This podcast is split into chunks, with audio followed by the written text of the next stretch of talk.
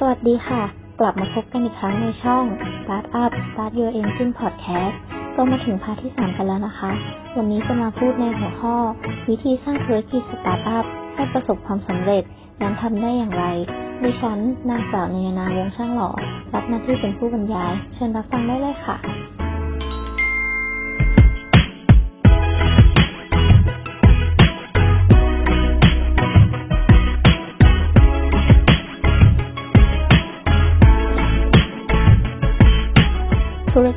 ธุรกิจสตาร์ทอัพแม้จะดูเหมือนว่าเป็นสิ่งที่เริ่มต้นได้ง่ายและเร็ว แต่ความง่ายและเร็วนั้นย่อมแลกด้วยความเสี่ยงและความไม่แน่นอนต่างๆ ที่สตาร์ทอัพต้องพบเจอ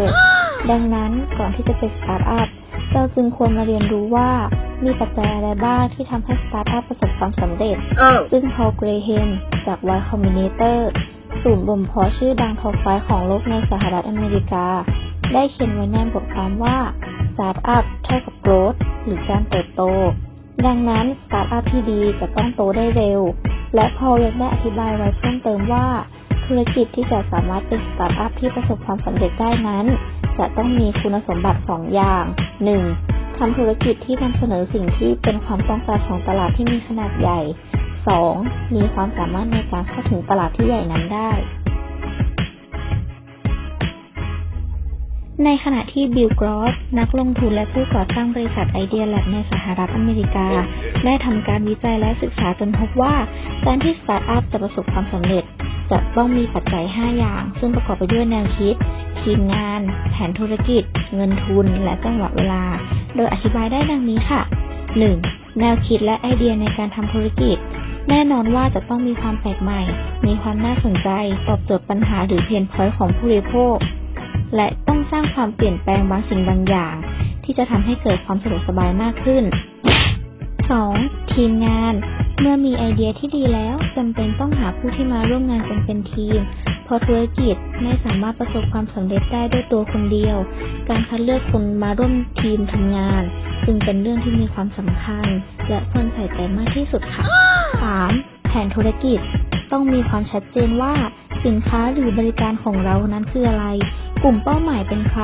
จะสร้างรายได้ได้จากจุดใด แผนธุรกิจที่ชัดเจนจะเป็นตัวขับเคลื่อนธุรกิจให้เดินไปในทางที่ถูกต้อง ธุรกิจที่คุณจะต้องสามารถตอบโจทย์ความต้องการของผู้บริโภคได้ และสามารถสร้างความแตกต่างให้เกิดขึ้นในใจผู้บริโภคด้วย เพื่อการเติบโตของธุรกิจที่ยั่งยืนนั่นเองค่ะ 4. เงินทุน เป็นปัจจัยสำคัญในการเริ่มต้นทำธุรกิจใช่ไหมคะ เพราะหากไม่มีเงินแล้ว ธุรกิจคงไปได้ยาก แต่หากมองให้ลึกกว่านี้ การมีเงินทุนที่มากพอ ก็ไม่ได้รับรองว่าธุรกิจของคุณจะไปได้รอด เพราะนอกจากจะมีเงินทุนแล้ว จะต้องคำนึงถึงการบริหารเงินทุน รวมถึงการจัดทำบัญชีอย่างรอบคอบ ก็เป็นส่วนสำคัญในการทำธุรกิจให้อยู่รอดค่ะ และ 5. จังหวะเวลา เมื่อเราทำครบทั้ง 4 ข้อข้างต้นที่กล่าวมา แต่ถ้าธุรกิจเปิดตัวและดำเนินการในช่วงเวลาที่ไม่เหมาะสม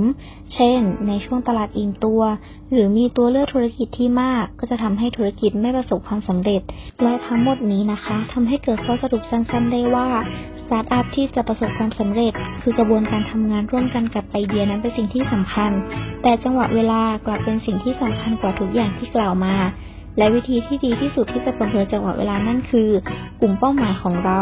พร้อมจะรับกับสิ่งที่ธุรกิจจะเสนอให้หรือเปล่า ซึ่งจะต้องประเมินอย่างตรงไปตรงมา อย่าหลอกตัวเองกับผลลัพธ์ที่หวัง เพราะถ้าคุณมีสิ่งที่คุณรักจะทำและต้องการส่งมอบมัน คุณจะต้องประเมินผลลัพธ์อย่างซื่อสัตย์กับตนเอง และคุณจะสามารถประสบความสำเร็จในธุรกิจสตาร์ทอัพได้เองค่ะสำหรับ part ที่สามนี้ ดิฉันหวังว่าข้อมูลจะเป็นแนวทาง และสร้างประโยชน์ให้กับใครได้หลาย ๆ คน ที่มีความฝันอยากจะทำธุรกิจที่ตนชื่นชอบ และสามารถเป็นตัวช่วยทำให้ธุรกิจของทุกท่านประสบความสำเร็จได้ ใน part หน้าจะเป็นหัวข้ออะไร ฝากติดตามพวกเราได้ที่ Startup Start Your Engine Podcast สำหรับวันนี้ สวัสดีค่ะ